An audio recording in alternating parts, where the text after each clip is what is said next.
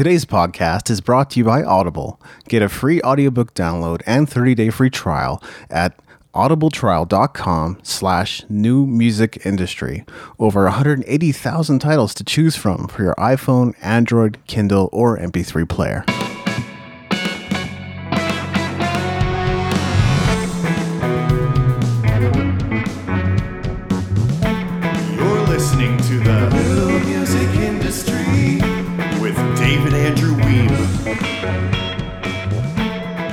Today I'm chatting with creator of Music Marketing Manifesto and singer-songwriter John Oszajca. How are you today, John?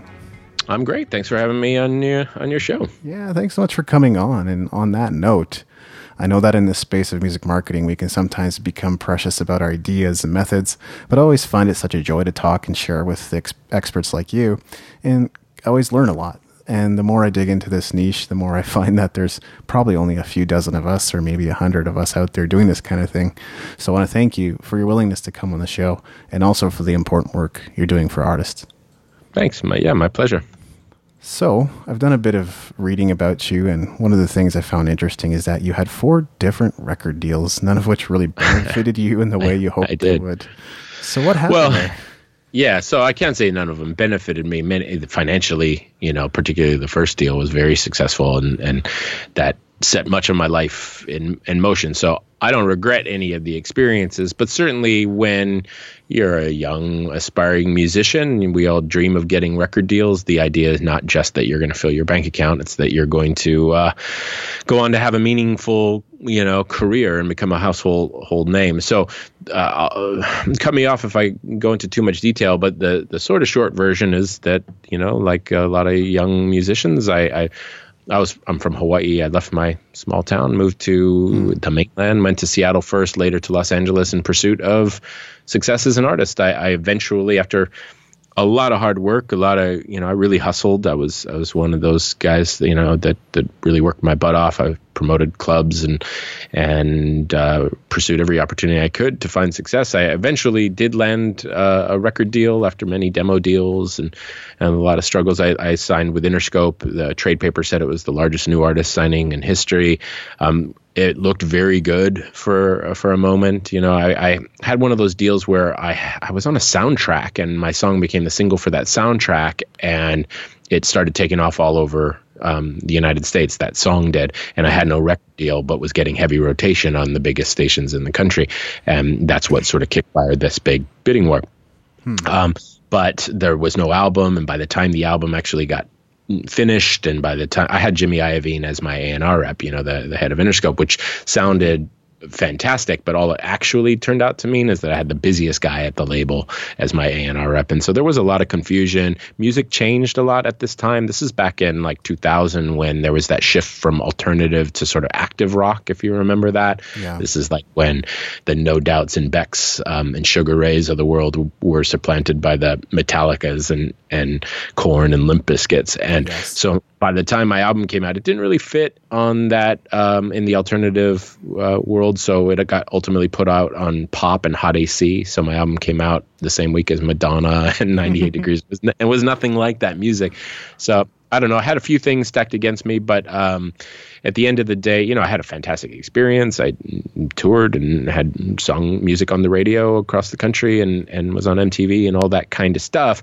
But I, I just didn't sell enough enough records, and with no conversation about it, was dropped. You just kind of get a letter to your lawyer um, when some board makes a decision, or some, you know, not literally a board, but um, some what's the committee makes a decision and uh, and was sort of back at the drawing board and i had a weird thing that sound sort of a double-edged sword i had this blessing of this massive publishing deal as well um, where we're talking about a half a million dollars per album the first one is even a bit more but i I was half a million on the second album, and but I needed the album to come out on a major label in order to trigger the advance. So rather than just going back to doing what I did before I got that deal and going back to hustling, I was more of one of these I don't know what you'd call it, but you know I was, I not a studio musician, but I was I was living in this industry bubble, just trying to get another deal. So years passed. Frankly, I did eventually.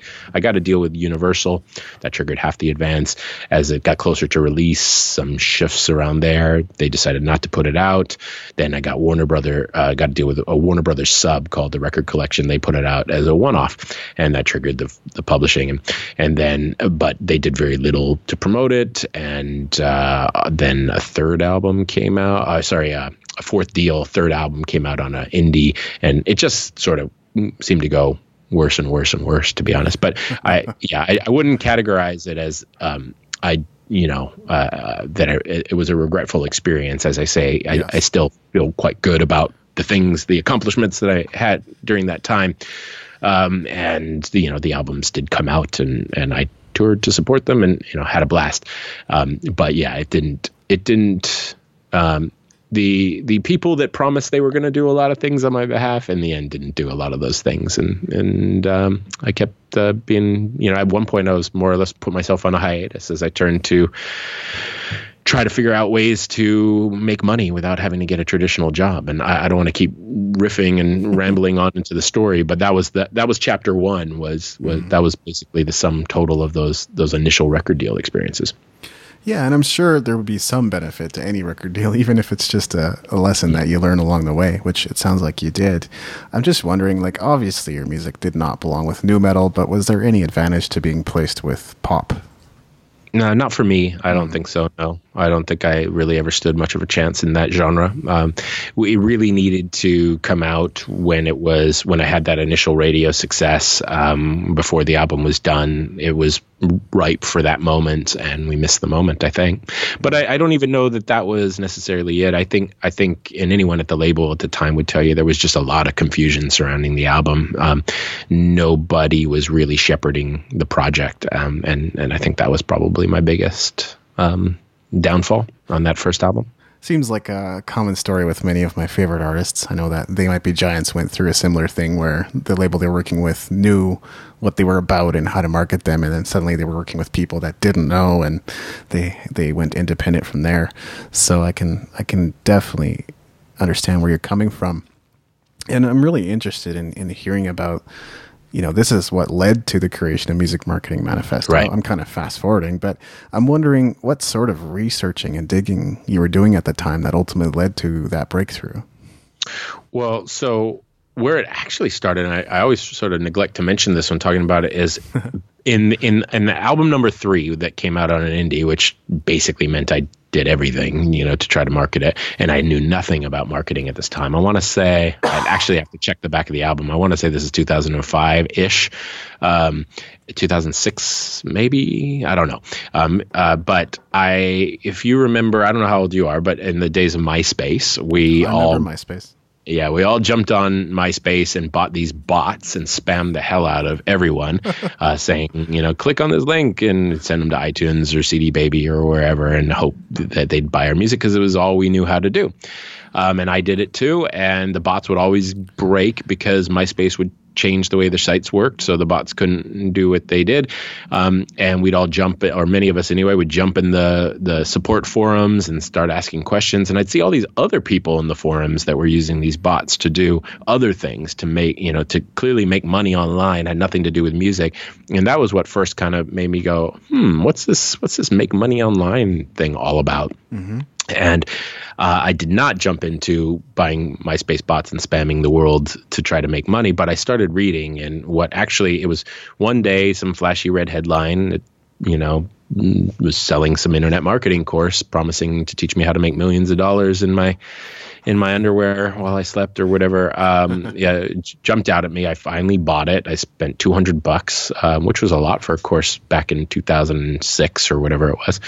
Um, and uh, it was an advertising based strategy so a google ad strategy with affiliate products. And i sat up all night. I spent $10 on advertising. I set everything up went to sleep woke up and i'd sold a $20 ebook and went holy crap this isn't you know a, a quote unquote scam. It actually works. And and i got the bug you know where there was one sale i knew there were more. And fortunately i still had some of that record deal advance money in the bank so i had time to figure it out. Mm. i didn't have the pressures of of a job or anything breathing down my neck and I became obsessed. I tend to be an obsessive guy when I'm into something and I um, went and uh, probably bought uh, slash or I, I, went through probably about I don't know somewhere between 500 and a thousand books and lectures and and courses and things on marketing. I just went out to learn everything I possibly could and and I experimented a lot. You know, like a lot of new internet marketers, I probably had a hundred domain names, each one representing some failed experiment. But finally, and, and and when I say failed, many of them would generate a little bit of money, but nothing that was gonna set me for life. Yeah. Um, but I finally had one product, and it was a great product. This is this is and I, again I don't talk about this too often, but it was electronic cigarettes of all things, early like in 2000 and seven, I think, when or maybe yeah, somewhere around there, um, where they were uh, unheard of. You know, no one had ever heard of them. And again, I was just trying anything at this time, and I thought anytime I could find a cool product that I could set up a website for, I was keen. So somebody brought it to me. Um, I set up a website, and lo and behold, it sold. It sold all, almost by itself. I was really into search engine optimization at the time. I ended up getting a uh, striking a deal with the company. I became a, basically an independent online distributor, and started selling the crap out of these e-cigs. I sold a couple million dollars worth of electronic cigarettes within a couple of years. Um, and with my once you kind of have a success online, it all kind of falls into focus. You suddenly understand what it is you're doing, um, and you get much better at it very quickly. And and things scaled up really fast. Once my finances were kind of in order, um, and I wasn't so much worrying about paying the bills anymore, and I had this newfound skill, I thought, you know, what if I started using some of this stuff on my music? And I initially used myself as a guinea pig. I'd go, I'm, I'm always in a precarious situation because record labels and publishing companies own all of my material, um, but I can go and quietly do a few things here and there. But so I'd go and you know build a list, send out my a, a, link to buy it to my list. Wake up and have three hundred dollars worth of album sales, and this was shocking to me. Like like my entire career, I needed I needed a manager, I needed lawyers, I needed a record label, I needed to uh, uh, musicians to tour, I needed a budget for all of it, I needed producers, I needed all, uh, all of these people to run a career and that was what most of my early career was was just amassing a team hoping that they would do the work. This was something that i could do really easily you know in my own home with very little overhead um, and was just was just um, just amazing. And shortly thereafter a friend of mine, uh, Billy Burke is his name. He was going to put out an album, and he had a pretty big Twitter following. But uh, you know, having a big following does not necessarily translate into generating a lot of money if you don't do it the right way. And he, I knew what he was. He had told me what he was planning. I thought I could do better. I said, "Hey, why don't you let me handle the marketing for this? We'll put it out. It'll be a little case study." and put it out. It ended up, I think we spent four hundred dollars on marketing total, and we ended up um, uh, setting the all-time single-day sales record at CD Baby. Uh, he landed on the Heatseeker, you know, Billboard's Heatseeker chart. Uh, recouped the first week, and you know, and then some, of course. Um, and we thought it was a tremendous success. So at that time, looking for something else to do, I was not particularly passionate about electronic cigarettes, and have since sold that that business. Um, mm. I I uh, uh, said, uh, you know, I, I, at, at, one point I was thinking maybe I'd start educating people about marketing, but this opportunity to teach what I had done with Billy, um, you know, arose, and I, I turned that into a course, and that was Music Marketing Manifesto. Technically, I had actually in one of my early failed quote unquote experiences, I put out a little ebook called Music Marketing Manifesto. Wow. And it was in late 2009 that I beefed that up, turned it into a sort of video course. Again, my own knowledge had really um, grown since that time um, and put it out and it sold really well um, with the initial launch, and I really enjoyed communicating with the music community and being sort of back in the industry, so to speak. Um, and uh, felt I was really good at it. So anyway, that that kickstarted basically what's been my my journey for the last ten years, and that's how I make my living primarily is is through music marketing manifesto and teaching independent artists how to use basically online marketing strategies um, more specifically direct response marketing strategies to build their uh, their audience and to monetize the relationship with that audience at the time so this is you know i teach people how to basically build funnels and at the, at the time there was really nobody um, you know this concept was was new if there was someone out there i don't know who they were mm-hmm. and i'm pretty sure i knew everyone so i was very early in the space in terms of teaching people how to do this and and it's it's it goes you know it it's not a magic bullet. Um, it still takes a lot of hard work. Um, you have to have something remarkable about you as a person and as an artist, but it really can work and it can and it has worked for thousands. You know, there's nothing more rewarding than getting emails from people who have sold their first album um, to some fan who you know had never heard of them until a couple of days ago when they clicked on a link and and yeah the rest is history hmm. i have a few comments there and one of the things is i can kind of relate to you in the sense that the whole thing about music entrepreneurship, when I was first starting to look around, there were definitely people talking about the connection between business and music. But mm-hmm. I'm not certain anybody had quite made the leap to music entrepreneurship yet. And that's actually becoming more of a common term these days on podcasts and blogs and so right. forth. So I'm not taking credit for creating it necessarily, but uh, it's it's cool how it's spread. And sure. I, I definitely remember those days with the landing pages and the big red headlines. And I was looking at a lot of them and I was just sitting there going, oh man, if I had the money, I would totally right. buy that thing. Uh, but yeah, at the time I wasn't quite uh, that independent. But right. on that whole topic of, of being independent or working independently, I mean, just like you, I maybe maybe you had a couple of Joe jobs here and there, but I couldn't stand them. You know, I think I worked in traditional employment for all of six months, right? because you never get paid on performance. It was always, you know, no matter how little or how much I did, it was a flat rate that I got. And sure, that, sure. That wasn't sitting well with me. And yeah, I'm with you. Yeah. The other thing was just trying and failing, and I think that's the part that a lot of people don't see. Right. It, this online space looks sexy and attractive and awesome, and it's sort of it's almost a you know you feel like it's a promise that you're going to succeed if you just put enough work and effort into it, which is one of the messages going on out there. But that's not always the case. You kind of have to keep digging until you find that winning formula. Sure, sure, yeah. I I think um, I think you know. Okay, so I don't know if I should say this or not, but like when you do what what what we do, um, there's a lot of people, or anytime you're selling any kind of marketing advice, there's a lot of people that are quick to kind of call it scammy or yes. a scam or something like that. And, I see it every day, frankly, in my comments. I also see, you know, you changed my career every day in my comments, but but uh, a lot of that, I think, comes from the fact that people have been burned many times over buying different kinds of marketing courses. And but for the most part, I can tell you, as someone who's spent probably I don't I don't know if I'm in the tens of thousands or not. I've spent a lot. I've spent many thousands of dollars on marketing training, and and almost all of it has been really valuable. And um, I'll give you an example. I bought a two thousand dollar on internet marketing course early in my my days. Mm-hmm. Um, it was one by Frank Frank Kern, um, and and it was two thousand bucks, and that seems so crazy to me. And I didn't do it until after I was making a lot of money. I I did his little freebie thing. Um, that he offers to kind of whet your appetite before you even start the course.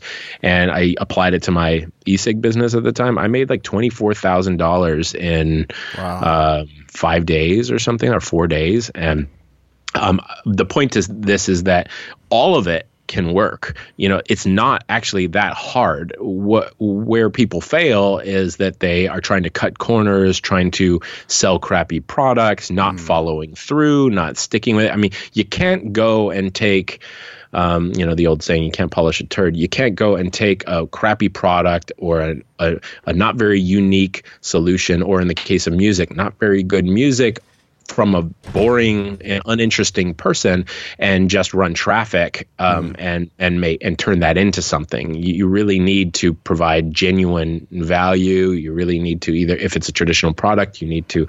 Um, genuinely help people and offer real solutions. If it's music, you need to inspire and entertain and excite people. But if you can do that, then there is then you can take just about any of our courses, apply the steps, stick with it, and you'll find success. It really just comes down to you know who you whose style you like, and uh, you know what whose approach resonates with you the most. But business is not that difficult. It's just going and finding, uh, cre- creating a uh, having a great product or so, or service, and then creating a compelling offer, and then getting more and more people exposed to that offer. Um, you know, the de- anyway, I I'm kind of rambling, but it's just I, that what you described is is fairly common. There are a lot of people who get burned because they don't stick with it. I like I said, I had probably a hundred failed domain or websites before I finally had one that succeeded. And my process wasn't very different with any of them. I just, and then one of them just took off and it turned out that I needed a great product. Um, and when I finally had one, my skills, my marketing skills took over and uh, propelled me to a success. No, I really like how you address that. And I'm glad you brought it up. And I was, you know, at one point having 12 or so niche blogs that I tried to update all the time. It sure. It, it certainly did not last forever. And right. when one of them kind of stuck out, I decided to go and, and run with it, which happened to be in my passion area of the music industry. Hardly surprising that it's something that I care about. What type of results do you see musicians achieving with with your method? I'm sure it varies a lot because everyone's music is at a different level and their skills as a marketer and copywriter could vary. But is there such a thing as a typical result you've noticed with the artists who've taken advantage of your material?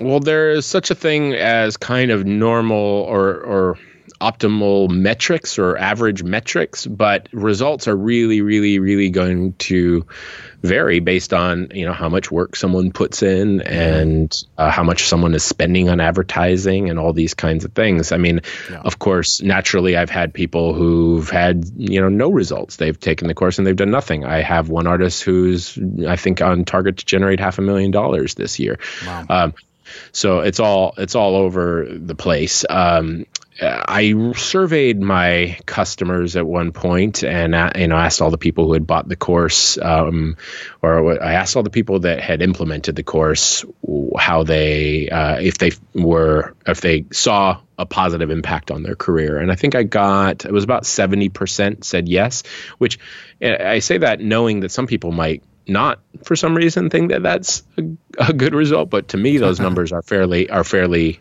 astonishing. You know, it's it's hard to do this stuff. I'm teaching people with no experience with marketing how to get out and generate something, and to have, you know, seventy percent of those people um, ultimately get results that they're looking for, see a positive impact on their career. To me, feels feels pretty astonishing, and I'm, I'm I couldn't be happier with it.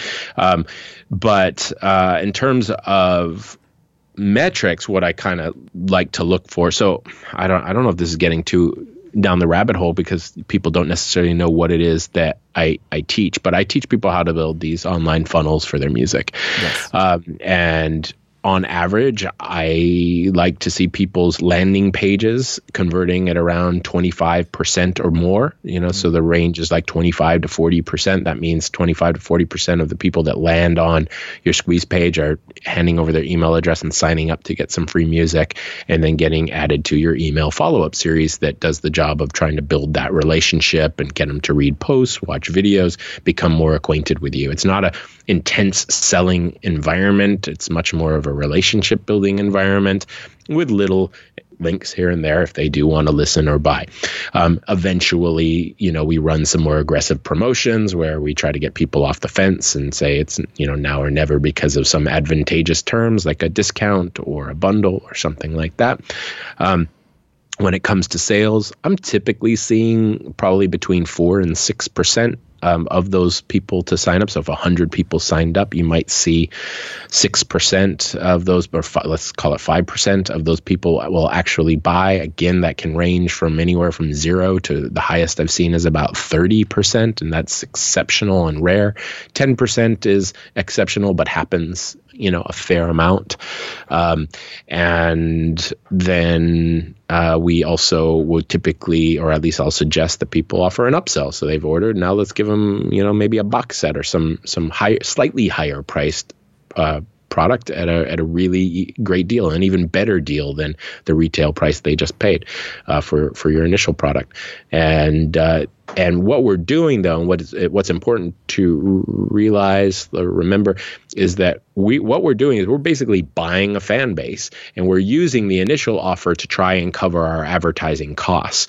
Um, many profit right there, some lose a little bit of money, but what we're doing is that we're buying an audience so that we can monetize our relationship with that audience for years to come. So it doesn't we don't just run them through our funnel, make a sale, and stop. I mean, I suppose you could, and like I say, many do profit there. So if if you were fine making a fairly small profit margin and just letting that grow, you could. However, the idea is that now you've got the attention of an audience. Let's keep them engaged over the course of the year and and then some, and run you know a maybe a few months after they sign up, you're running a Patreon campaign or a or a membership site. Maybe a few months after that, you're doing a house concert tour. Maybe a few months after that, you're running a holiday promotion or whatever works for you. But that's kind of the the bird's eye view of the strategy is drive uh, basically create a funnel to cover our advertising costs. And and then once we've got this machine that builds our audience for us we, we can we can monetize our relationship with that audience f- forever. Um, and you can scale that up based on whatever your budget is uh, and your stomach for risk. Um, but uh, but that's kind of how this works. So in, instead of going out and spending millions on quote unquote exposure and waiting for those people to come to us, mm-hmm. we're spending a relatively small amount of money going out and and grabbing the attention of these people and pulling them into our, by comparison to the mainstream models, um, our tribe, and we're making a, a vastly greater amount of money um, from each fan well, uh, with a small uh, sorry let me rephrase that we're making a vastly greater amount of money from a very small audience um, as compared to the more mainstream model which is to make a very tiny amount of money from a huge amount of people mm-hmm. um, i think the reason that the mainstream industry does it the way they do is because they need to systematize their process to a certain extent um, and it and in that sense it becomes you know they do find some talent, throw a bunch of money at the, at the wall and see what sticks, rinse and repeat. But as independent artists who can't you know we we are our only business we are our only client. If we fail our career is over it ends.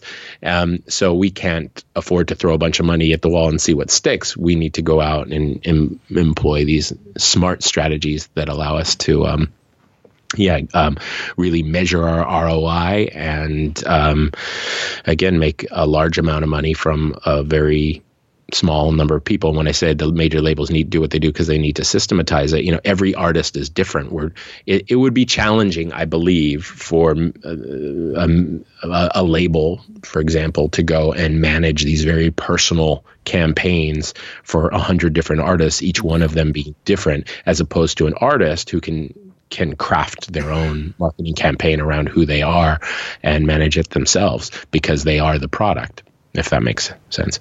Oh yeah. I think those are some impressive results for sure. So that's that's great. And it makes sense that uh, if you put more effort into it you get more out of it. So what are the main upsides of using a funnel to build an audience?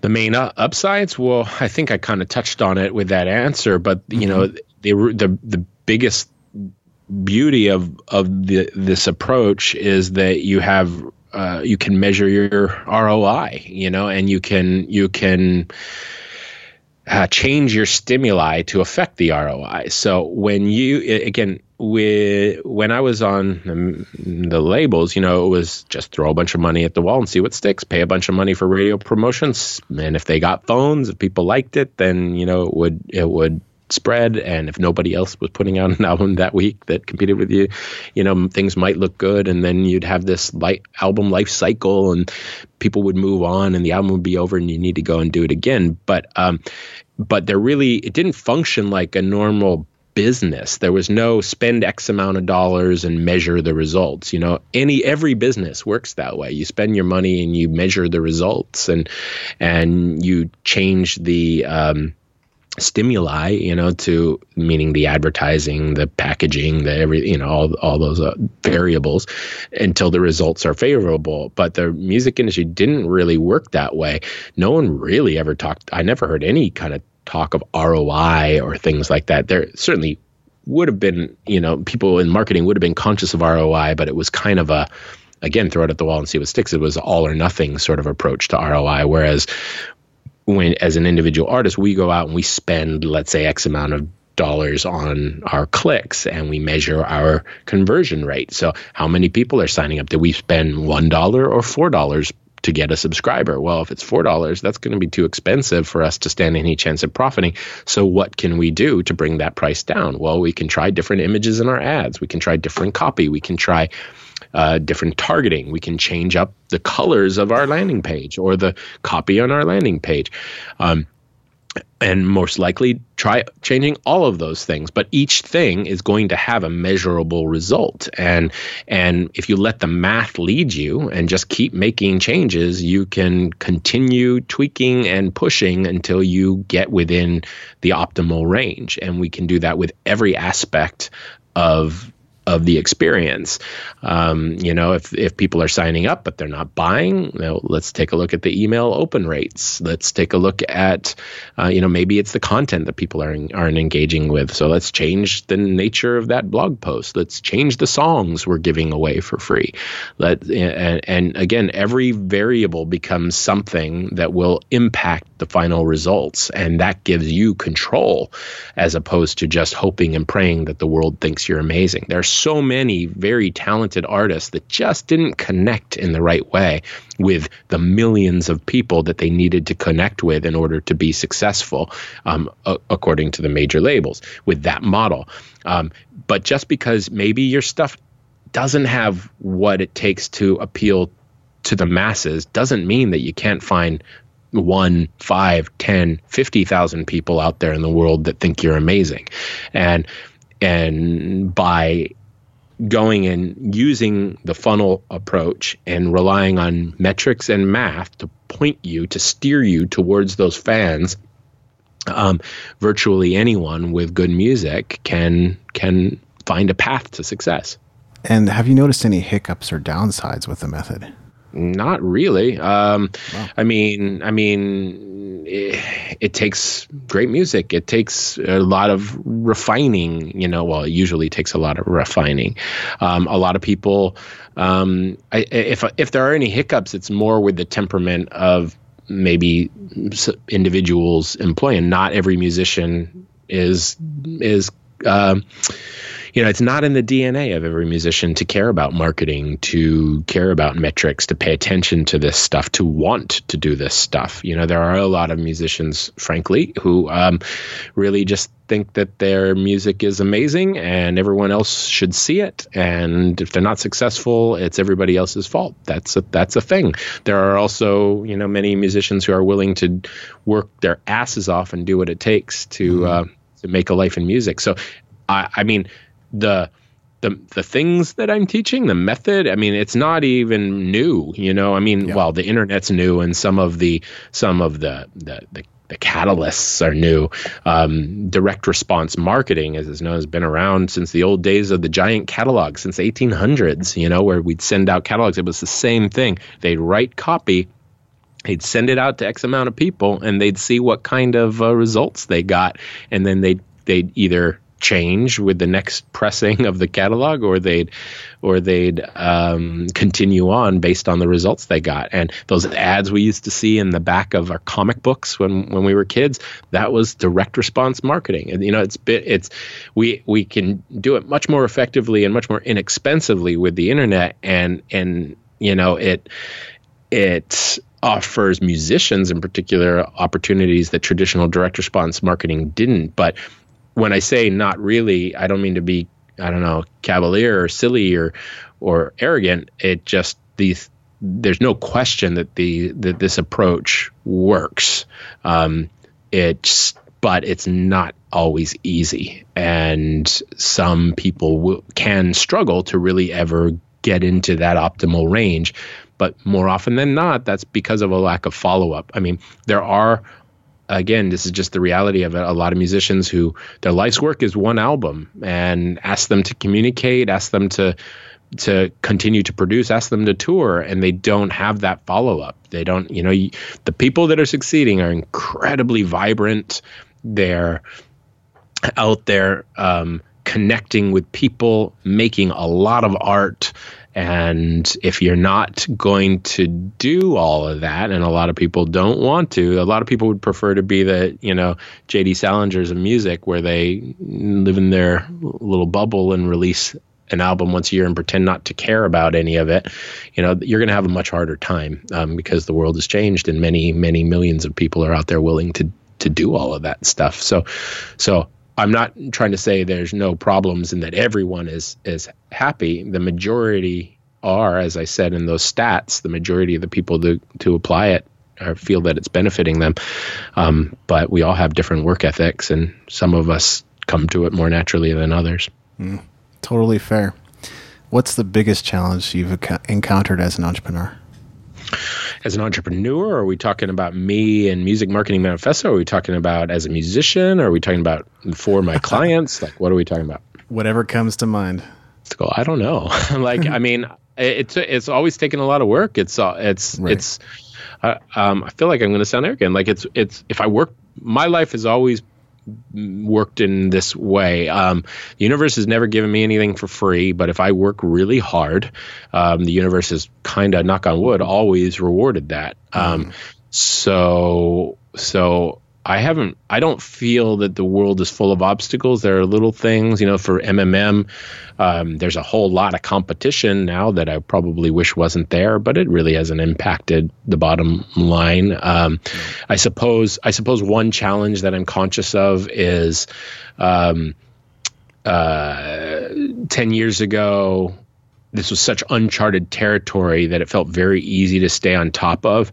There is just new stuff coming so rapidly right now that mm. it is it is even for someone who works in the space. Um, uh, I feel it can be a little intimidating. Like, oh man, am I going to suddenly be irrelevant uh, at some point? You know, I'm, I'm, I'm, I don't know. It's, it's, there's a lot of new technology, and it can be challenging to stay on top of it. However, you know, again, I think, I think one of my skills more than any of the other stuff is just I have a solid grasp of copywriting, and I think that that hasn't you know that's at the core of all the strategies I teach, Huge. and I don't think that that changes too too much. Um, but I suppose that is an obstacle, just the rapidly changing landscape and the struggle to constantly stay on top of every little new opportunity. So you're always the expert, um, increasing competition, um, on a more practical level as as a musician you know the one real challenge is always just to get those uh, initial conversion costs uh, high enough or the subscriber acquisition costs low enough um, to get you in range so you can comfortably spend and spend and spend um, and grow that fan base. I suppose um, on the other side of that coin, the other cha- another obstacle is scaling. You know, it can be relatively easy to pull in a small audience and get them to engage and convert, but to go from you know ten dollars a day to uh, a uh, hundred dollars a day and then and then on to a thousand dollars a day you know those uh, that's not easy. Um, and uh, so that that's a very real challenge. Mm actually really love that perspective. and it just sounds like if you stick with it and you're committed to it and you find the right method, it's going to work. Um, what's yeah. The, what's the biggest victory you've experienced as an entrepreneur? Well, I don't know if you'd call this as an entrepreneur, but you know, I, am still going to go back to that initial record deal that I had um, with Interscope. My dream in life as a young person as a teenager was to be a, a rock star to go out and get a major label deal i remember very consciously feeling as a teenager like that stardom is never guaranteed, but I always I wanted that major label record on the mantle so to speak. I wanted to be part of the annals of rock and roll history, you know, and to me that meant releasing a album on a on a on a real record uh, label. Um, I'm quoting something that somebody else told me, so I'm not sure how far off I am. Something from Dirt, the Motley Crue book, oh. um, was that it was explained to me and I've quoted this so many times I don't even know if he actually says this in the book, but that that somebody I think Nikki Sixx or somebody was talking about success as being this big machine full of spinning cogs. And a lot of people jump and they, they make it onto the first cog. And it's spinning and it's hard to you know you got to hold your balance and stay on top of that cog so you don't fall. And then at some point you try to make it leap to the next cog and you go higher and higher. Very few people make it to the very top uh, cog. Most people fall somewhere lower, uh, fall off of the machine somewhere lower in, in, the hierarchy, um, but a few people do. But everyone falls, and at some point, some fall all the way, some fall a little bit. But but that is the kind of reality of the music industry. So whether I became, you know, the next Bob Dylan uh, or or had the success that I did, I still feel that you know very good about it. I was part of that that I was part of the major league, so to speak, and and it was like I say, it was very. I've talked about it elsewhere, so I'll, I'll just drop. And it was very publicized, but you know, with the publishing deals and everything, it generated like two point one million dollars or something like that, and um, you know, for a twenty five year old kid to get this bidding war where you're, I, I went from so broke. I remember having holes in my shoes, and I had ha- try to stay in when it rained because my boots had holes in them, and my feet would get soaking wet. I had mm, a tooth cracked because I didn't have money for the dentist. I had no car. Um, you know, bussing around Los Angeles is fun. I I had nothing. I lived in a four hundred dollar a month apartment. Um, on a very gang gang infested street. Um, it was it was hard but exciting because I was young and you're up for it when you're young.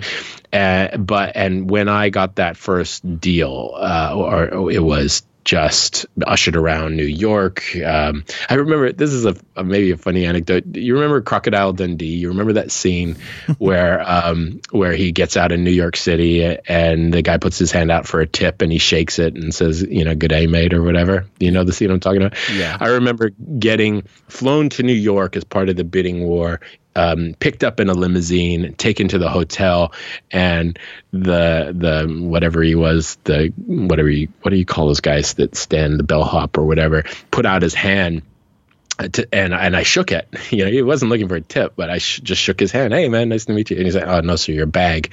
And I remember feeling like so crocodile Dundee at that moment because I was a very you know unsophisticated, never had a cent kind of guy, and and my world changed. I remember literally kind of dropping to my knees in my privacy in my own home, just kind of thank you uh, mm. to God, the universe, or whatever for what happened. So I, I, I will. That will always be, you know, a tremendous career victory for me. Um, the other victories were less profound and more spread out over time. You know, the fact that I can live anywhere I want in the world um, and do what I do, uh, make a living, change lives, um, have a community that trusts and, and follows me, and um, and still make music and get to talk about it with people that care. You know, I still perform and record and all of that. Um, you know, that's that's a tremendous victory. Um, my I I'm, I work from home, so I get to have breakfast with my children every day and and um, lunch if they're not at school and and dinner. And I'm very much you know I'm not I, not that I felt like my dad was missing from my life. I didn't but you know when I think back on it I do realize like wow you know I never saw him in the morning because he was gone before I woke up and he came home for dinner and my life was just dinners and weekends. Whereas I you know I I've been lucky enough to not have that relationship with my kids because I'm always around. So all of that is a victory as well. It's just a less you know there were no there was there was no um, checkered flag thrown at the end of it. It's just a slow and and and wonderful victory. But um, you know, I love a world where you can work hard and get rewarded, and I feel I feel pretty um, successful because because or feel pretty fortunate or blessed or whatever that we do live in that world. And knock on wood, um, my perspective has led me to believe that it does work or my experiences have led me to believe that it does work like that. Are there any books or other resources that have helped you on your journey? Um, lots of books have helped me. So a lot of the where I've really gotten stuff is internet marketing stuff, you know, um, and a lot of it's expensive. You know, as I said, mm-hmm. that Frank Frank Kern's first course was a big one for me. It's the copywriters that the guy. So again, there's a lot. There are people that are just fantastic with algorithms, and um, you know, they're either SEO guys or they're CPA guys, and and I'm I'm better with understanding the just the fundamentals of selling and copywriting and human psychology. And so it's the and, and those people are the copywriters.